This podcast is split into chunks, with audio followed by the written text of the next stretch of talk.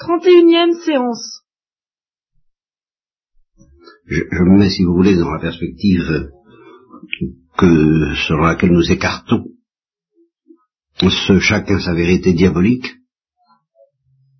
et que si nous écartons ça, si nous écartions cela, qui en fait pèse très lourd sur notre société, on se trouverait dans un climat où les gens ne, ne répugneraient pas, n'auraient pas la même répugnance ou, la même tentation de dire chacun sa vérité, avec cette dureté révoltée dont j'ai parlé la dernière fois. Alors je, fais abstraction de ça pour le moment, et je dis, euh, ou bien vous êtes des mystiques, alors des mystiques euh, complètement embarqués, euh, tellement embarqués que vous risquez, si vous ne trouvez pas la vraie, euh, la vraie réponse à une certaine soif mystique que l'Église vous offre, qui est, euh, qui peut être normalement la vie religieuse comme pour Claire et Marinon, qui peut être aussi euh, le sacrement de mariage, mais dans des conditions bien précises, qui fut par exemple, qui furent par exemple les conditions des époux Martin. Bon, si vous ne trouvez pas ça, si vous êtes très mystique et vous ne trouvez pas ça, vous êtes effectivement exposé à dériver dans des sectes. Et si j'évoque ça, c'est pas parce que j'ai envie de parler des sectes, mais c'est parce que les sectes témoignent à leur manière de, l'importance du besoin mystique qui travaille les esprits. Vous voyez? Si euh, il peut y avoir d'autres motifs qui, entraînent les gens dans, dans, les sectes, il y a des motifs plus ou moins suspects, mais enfin, il peut y avoir celui-là, celui d'une vie mystique intense dont on pressent l'existence avec euh, une certaine impatience, une certaine impureté aussi, et puis une, une grande ignorance qui fait que ben, on se précipite dans les bras de pas forcément la première secte venue, mais de telle ou telle secte qui euh, est plus en affinité avec le caractère qu'on a ou l'éducation qu'on a reçue. Bien. Et ça, c'est l'hypothèse où on est très très très mystique. Euh, c'est pas une hypothèse impensable puisque je viens de vous dire euh, ça, peut être votre cas, et puis ça peut être le cas de tous ces gens qui déraillent dans des sectes, de certains, tout au moins d'entre eux. Mais je me mets dans l'hypothèse où vous êtes, mettons, moyennement mystique, pas, pas trop encore, quoi, hein Bien. Alors, euh, dans la société où vous allez vivre, il est important d'avoir deux qualités, une dont je parle tout le temps, et dont l'Église parle tout le temps, et dont Thérèse de l'Enfant Jésus parle tout le temps, et par conséquent que vous y risquez pas d'ignorer qu'entre entre nous, jusqu'à présent, ce qui est l'humilité, ça j'en ai souvent parlé, et cette humilité dont Dostoïevski disait qu'elle est une force terrible, nous y viendrons peut-être. Mais il se trouve que l'humilité a, euh, elle a, elle a, deux visages. Et il y en a un auquel on ne pense pas, et qui est représenté par une, par une autre vertu qu'on considère comme complémentaire de l'humilité, en fait, c'est un visage complémentaire de la véritable humilité. Je veux dire qu'il y a la vraie humilité, puis il y a de fausses humilités, et on reconnaît la vraie humilité à ce que justement elle a cet autre visage, et que la fausse humilité ne l'a pas. Cet autre visage, ça s'appelle la magnanimité, c'est-à-dire l'amour des grandes choses. Et de même qu'il y a une vraie et une fausse humilité, il y a une vraie magnanimité qui est humble, la magnanimité de Mozart, disant euh, je ne sais pas qui écrit ma musique, mais c'est sûrement pas moi. on peut très bien être possédé par l'enthousiasme et, l'amour des grandes choses et être humble justement dans la mesure où on, sait que nous sommes peu, nous sommes petits en face de ces grandes choses. la contemplation du ciel n'est pas normalement, euh, euh, c'est pas quelque chose qui doit porter à la tête de l'homme pour le, faire se rendre grand. Au contraire, il, trouve que le ciel est grand et que lui est petit. Donc ça, la vraie magnanimité est humble. Mais il y a de fausses magnanimités qui séduisent les foules aussi. Et euh, la magnanimité de Hitler, parlant de l'Allemagne euh, victorieuse pour mille ans, enfin, une certaine manière justement de vouloir peut-être donner sa vie pour son pays et pour des grandes causes avec lesquelles on s'identifie. sans être humble. Il y, a, donc une magnanimité qui n'est pas humble, et celle-là est fausse.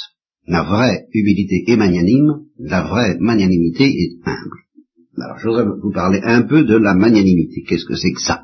Comment ça se présente Et comment dans la vie actuelle, dans la vie que vous menez, si vous n'êtes pas très très très très, très mystique, ben, il faut au moins que, pour l'être un peu mystique d'une manière correcte, et, et à la limite,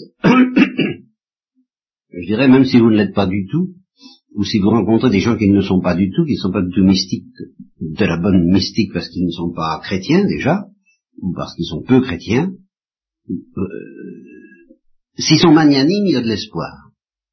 Voilà. S'ils sont magnanimes, il y a de l'espoir. Et dans la société que vous, vivez, dans la culture que vous subissez, dont vous subissez l'impact, euh, euh, il est très difficile d'être magnanime. Et, entre magnanimes, on se rencontre, hein, entre magnanimes, on se comprend. C'est comme une franc-maçonnerie. De même que les humbles sont une franc-maçonnerie, c'est la même. La franc-maçonnerie des humbles magnanimes, Alors, comment euh, vous offrir le, tableau de quelqu'un qui serait, qui ferait partie de la franc-maçonnerie humble magnanime, par exemple, en n'étant pas chrétien? Que vous, faites des études de sciences, des études de littérature, des études de... Et puis, à, quoi est-ce que vous reconnaîtrez que parmi tous ces paumés que, sont la plupart des, des, jeunes d'aujourd'hui, selon le cliché habituel, ben, il y en a qui, tel ou tel, qui, qui, est magnanime, qui donc euh, offre de l'espoir. Alors, j'ai deux, deux exemples concrets à vous donner. L'un, c'est justement euh, un des aspects de l'histoire de Dostoevsky dont malheureusement je n'ai pas de souvenir très précis, mais enfin je crois que je pourrais l'évoquer un peu.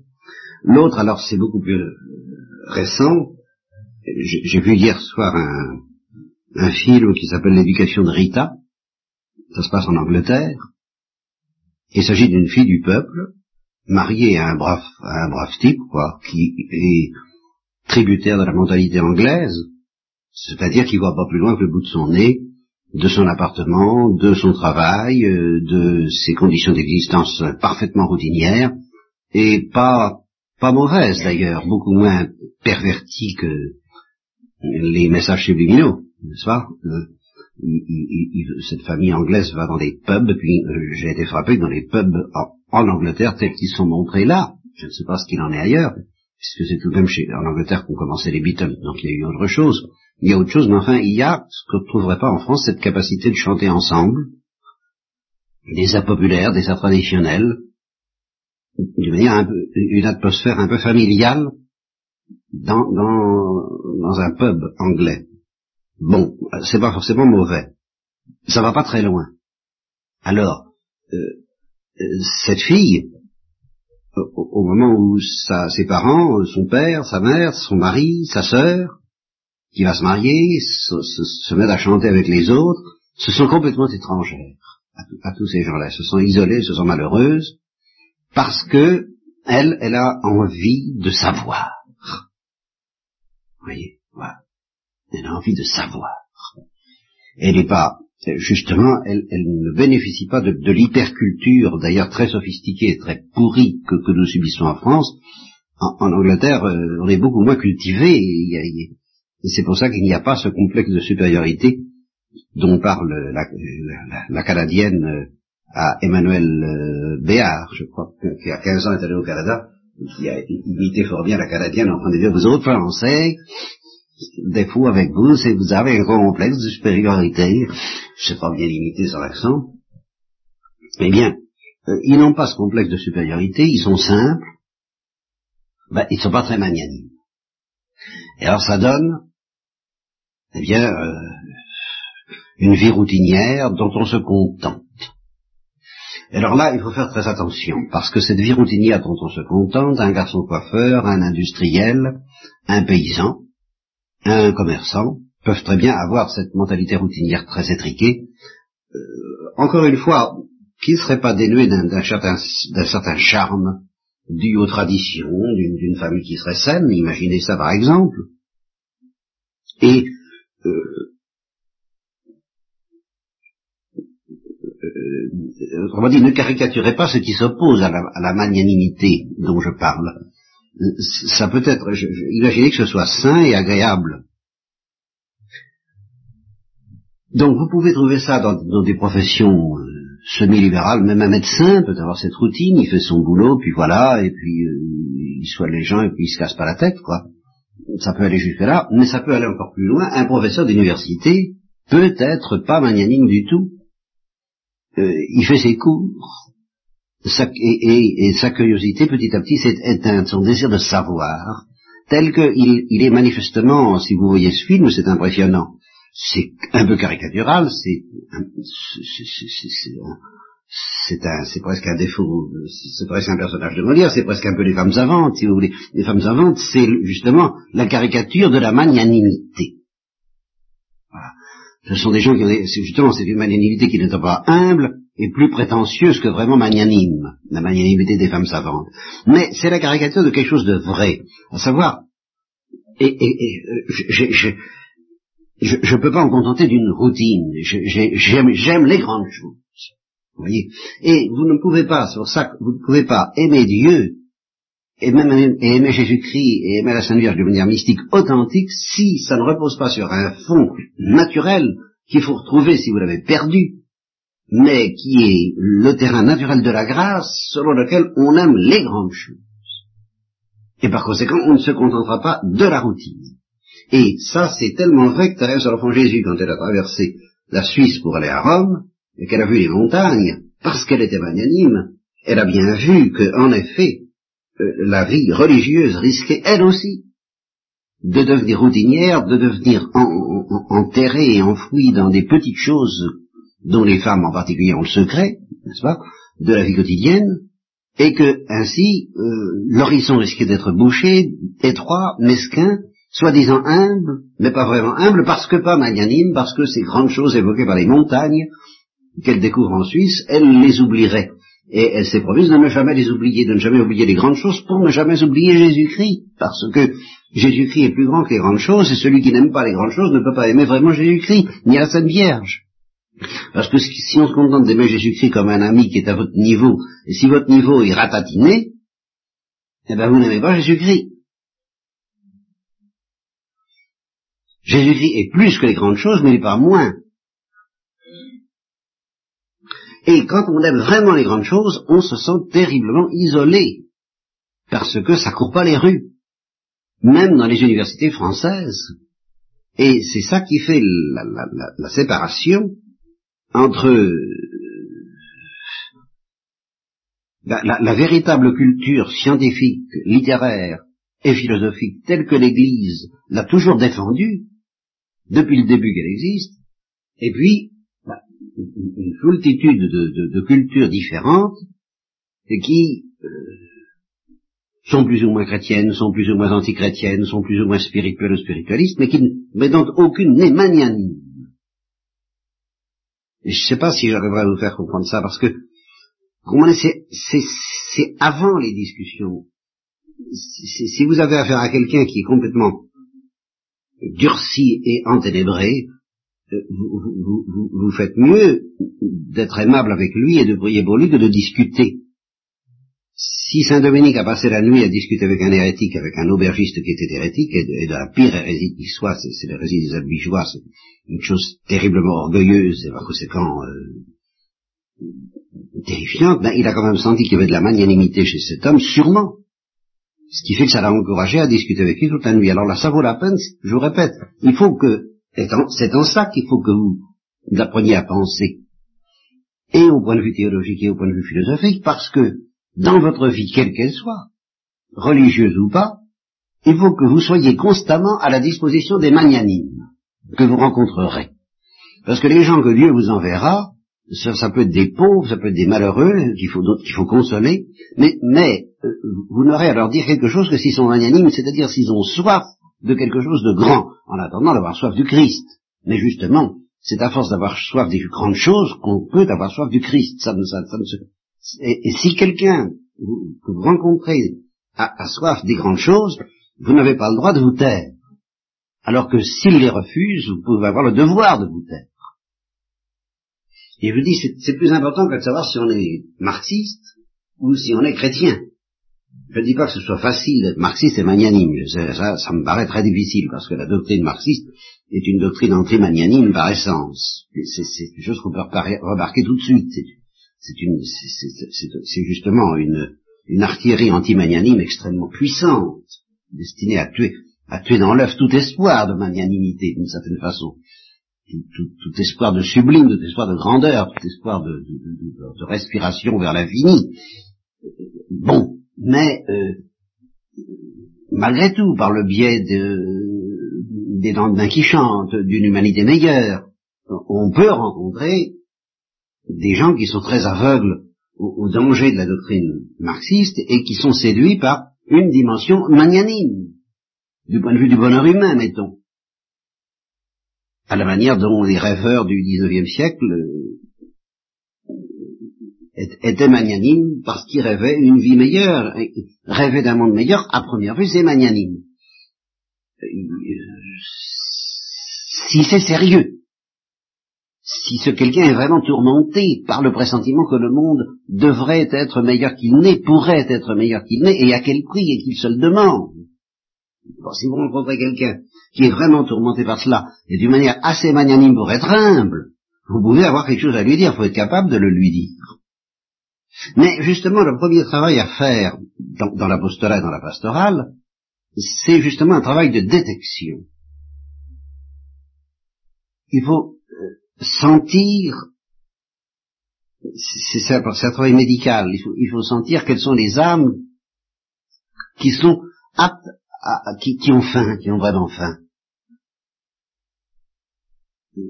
Au, niveau physique, Mère, Teresa les repère très bien, elle les sent et elle, elle, évoquait cette femme qui disait je ne savais plus ce que c'était que le goût du riz et qui était émerveillée à cause de la splendeur du goût du riz et qui n'était pas révoltée. Eh bien, il y, a des gens, vous en rencontrerez, qui, au milieu de, ce monde invraisemblable dans lequel nous vivons, il y en a encore, et c'est précisément pour ça qu'il est invraisemblable ce monde-là, c'est qu'il peut comporter encore des esprits qui ont faim, qui, qui, ont encore pas perdu complètement le goût du pain, du vrai pain, c'est-à-dire des grandes choses qui, ont encore soif de ça, et euh, maintenez, un discours anti-magnanime, vous le trouvez dans, dans Madame Bovary. Ah, Madame Bovary aussi, c'est un peu une caricature de magnanime, c'est une romantique, elle rêve euh, du grand amour, euh, d'une manière très très discutable, c'est une affaire entendue. Mais elle a soif tout de même de, quelque chose, et Flaubert la représente allant voir le curé pour lui exposer euh, sa souffrance. Alors, qui, qui est une souffrance très impure, tout ce qu'on voudra, très romantique, tout ce qu'on voudra, mais enfin qui est tout de même une souffrance, et tout ce qui lui parle, c'est, euh, il lui parle même pas de, de, de, de l'évangile ou de la foi ou de, de, dogme, il parle de, des foins, des champs, de, de la vie quotidienne, enfin de quoi vous, vous étouffez, vous découragez définitivement. Et, il faut se méfier de devenir comme ça à notre insu, de, ne pas être prêt, de ne pas immédiatement mobilisé par la soif de l'autre dès qu'on la sent. Et d'être prêt à payer très cher pour donner à, l'autre cette, soif, au besoin pour la susciter, pour la dilater, pour la libérer, pour la, parce qu'il y, y a, des servitudes qui l'empêchent quelquefois de s'épanouir. Bon. Est-ce que tout ça pour vous dire que ce qui est important, c'est pas la couleur que porte quelqu'un, ni sur sa peau, bien sûr, euh, on ne veut pas être raciste aujourd'hui, on a raison, mais il y a aussi la couleur des idées. Et alors on est raciste de ce côté-là de manière terrible aujourd'hui. Par exemple, essayez de vous présenter en disant qu'il n'y a qu'une vérité, vous êtes immédiatement lapidé. Comme un, comme un, comme un, comme un noir sera lapidé dans, une société raciste, vous serez lapidé par ce racisme de, y a, de chacun sa vérité, parce qu'on dira que vous êtes un, orgueilleux et et un fanatique parce que vous avez le, sentiment qu'il n'y a qu'une seule vérité et qu'elle est grande et qu'elle est belle et qu'elle mérite qu'on lui consacre sa vie, ce qui est vrai. Alors, euh, justement, ne soyez pas raciste, ne vous arrêtez pas aux apparences, et, quand vous rencontrez quelqu'un qui a faim et qui a soif, même s'il a des idées qui semblent absolument pas chrétiennes, sachez le sentir. Voilà ce que je veux dire. Eh bien, si c'est quelqu'un qui dit chacun sa vérité, il y a une certaine manière de le dire, il y a une certaine musique dans la manière dont on le dit, qui est celle d'un magnanime qui se cherche, Et alors celui-là, il faut essayer de lui expliquer, euh, bon, que c'est une absurdité, chacun sa vérité, et, et d'offrir à sa magnanimité quelque aliment. Ça, c'est un devoir sur lequel vous serez jugé, quelle que soit la vie que vous mènerez. Car aussi, dans la vie religieuse, justement, il y a des petites choses, il y a des mesquineries, et euh, une âme magnanime peut aider euh, une sœur en difficulté à traverser euh, justement l'écœurement que lui donne l'environnement trop peu, trop peu magnanime dans lequel elle est plongée pour un moment. Bien. Autre exemple de magnanimité, alors dans la vie de Dostoevsky, il venait d'écrire son premier livre, je crois, et je, ne sais pas comment ça s'est passé, il est venu réveiller un de ses amis, ou un de ses amis est venu le réveiller en pleine nuit pour lire ce bouquin, parce que c'était plus important que le sommeil. Vous voyez, c'est ça.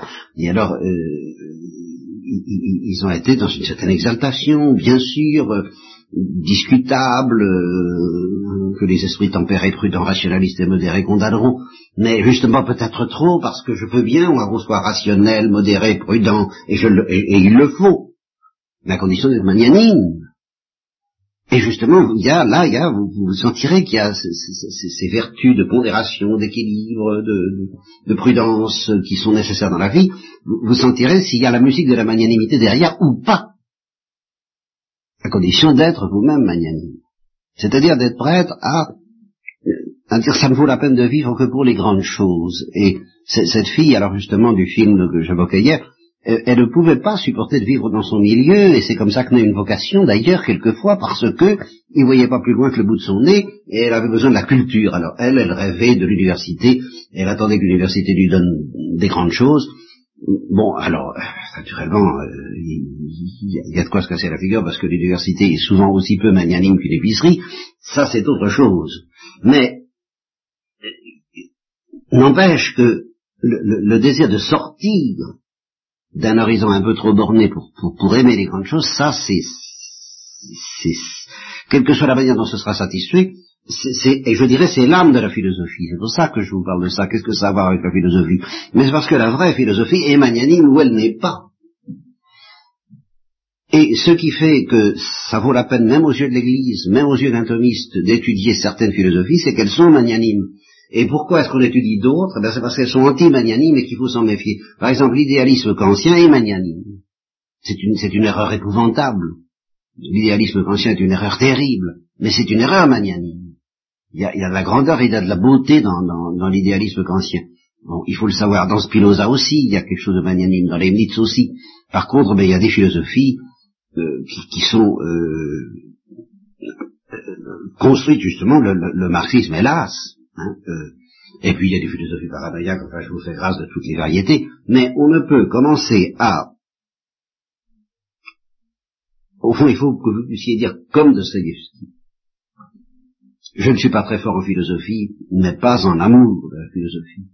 En amour, je suis faible en philosophie, mais, mais pas en amour de la philosophie. En amour de la philosophie, je suis fort.